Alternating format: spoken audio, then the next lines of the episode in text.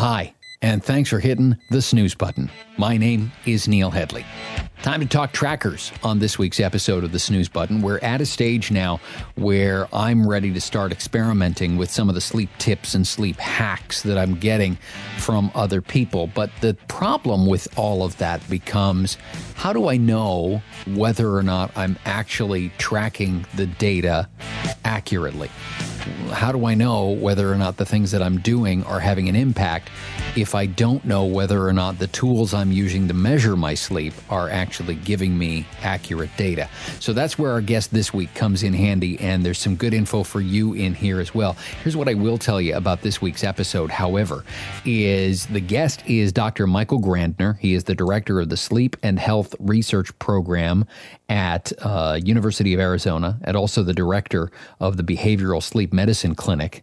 Um, we talk for 49 minutes in the full length version of the episode that's available to our bedheads. That's the premium subscribers that pay a dollar a month for access to bonus content, full length versions of the interviews. But what I always want to make sure that I do is that for the free folk who are uh, listening to the episodes, I want to make sure that there's a lot of gold in there for you as well. So the nine minutes that we have culled from the conversation with Michael yields a lot of useful information, including just how accurate is your tracker.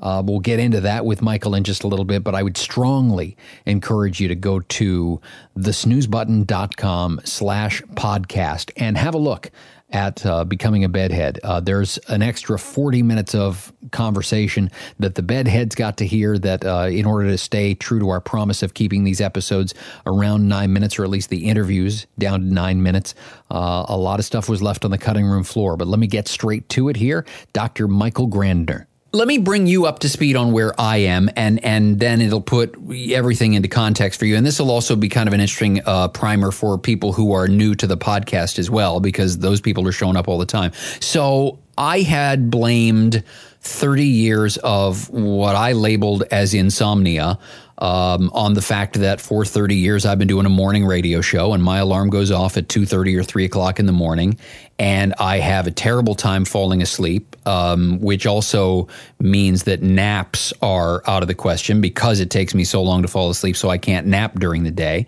And I've been functioning for the last 30 years on average of about four or five hours a night, according to the various trackers that I had at my disposal. So, I go to Sunnybrook Health Sciences Center in Toronto. I go and I do a sleep test. They tell me I've got restless leg syndrome. Hmm. So I start the medication for the restless leg syndrome. Instantly, my Fitbit Versa credits me for getting three additional hours of sleep a night. It's the three hours that it claimed I was, you know, tossing and turning. Um, but even at the end of all of that, so uh, yay, three extra hours of sleep every night, but it's really lousy quality sleep. And so mm. as I get to the stage of trying to solve this problem, um, I figured that one of the things I should do is evaluate whether or not I've got the right wearable technology and whether there's something better out there or where we are. So, that's kind of an on your mark, get set, go for you because I know this is a topic that's right in your wheelhouse. There's this a little bit of confusion about them where where people tend to think that either they're crap and don't measure anything useful or they go the other extreme and think, well, this is exactly what my sleep is. It told me I got 47 and a half minutes of REM sleep, and what does that mean? And you know, actually, the truth is in the middle. You know, the, the, the devices that are out there commercially, first of all, they're not all the same. Some may be better than others, uh, uh and and that changes constantly. So I, I don't even want to say one better than another because who knows? Next week there might be another new one. But the key is some of them have been rigorously tested, and some of them haven't. And unfortunately, as a consumer, it's hard to know which is which.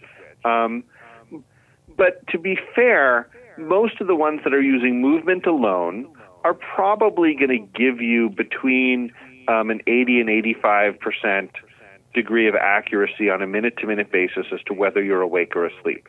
If you're talking about a device that's in an app that's sitting on your bed, that's measuring movement of your bed, but it's not something you're wearing.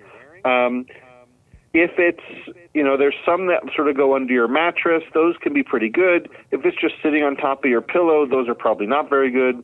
Um, if it's got added heart rate data in there, it probably is, is slightly better. Um, but either way, it's all ballpark.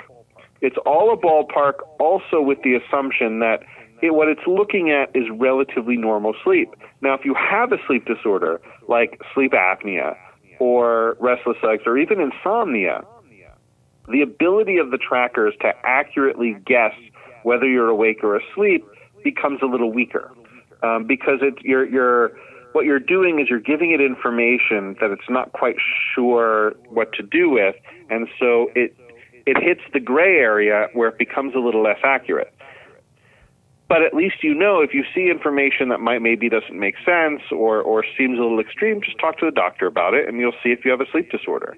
If you do, well, that might explain the the information that that seems um, not what you expected, but it also might explain it. So when I went for my sleep study, um, we found yeah. out that my and I don't. I mean, these numbers sound off the charts to me. I don't know if this is garden variety restless leg syndrome, uh, but there's the term periodic limb movements, right? Um, that too, I yeah. had those are those are I actually different from restless legs. Restless legs, they often go together, but they're two different things. Restless legs, for people listening, this is when um, you have this uncomfortable sensation in your limbs, usually legs it's worse at night, especially when you're trying to relax, especially when you're trying to lay down, uh, and you feel the need. You need to move them. It's not like an involuntary muscle movement. It's that it's this feeling that you need to move them. Some people talk about it like a creepy crawly feeling or an uncomfortable feeling. And when you get up and move around, the feeling goes away until you sort of settle back in again. Periodic right. limb movements are different. These occur during sleep. Um, these are actually sort of involuntary twitches in your legs that occur in a rhythmic way um, across the night. You're not conscious when they happen. They don't feel uncomfortable. They just twitch. Um, and they often do go together. They both um, likely involve similar neuromuscular pathways, uh, but they are actually two different things. I was having 82 of those periodic limb wow. movements per per hour. Wow, um, that's a lot.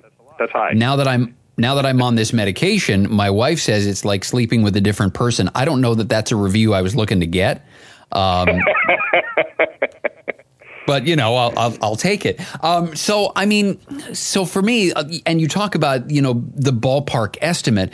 For me, that first two or three hours when my um, my restless legs and my periodic limb movements are at their worst. That's just time that Fitbit says, I don't know what's going on right now. Screw it. I'm going to write this down as awake. Um, and so I would wake up in the morning and I would see, oh my gosh, I got two hours and 40 minutes of sleep last night. I'm going to be in a right. coma by lunchtime. Um, right.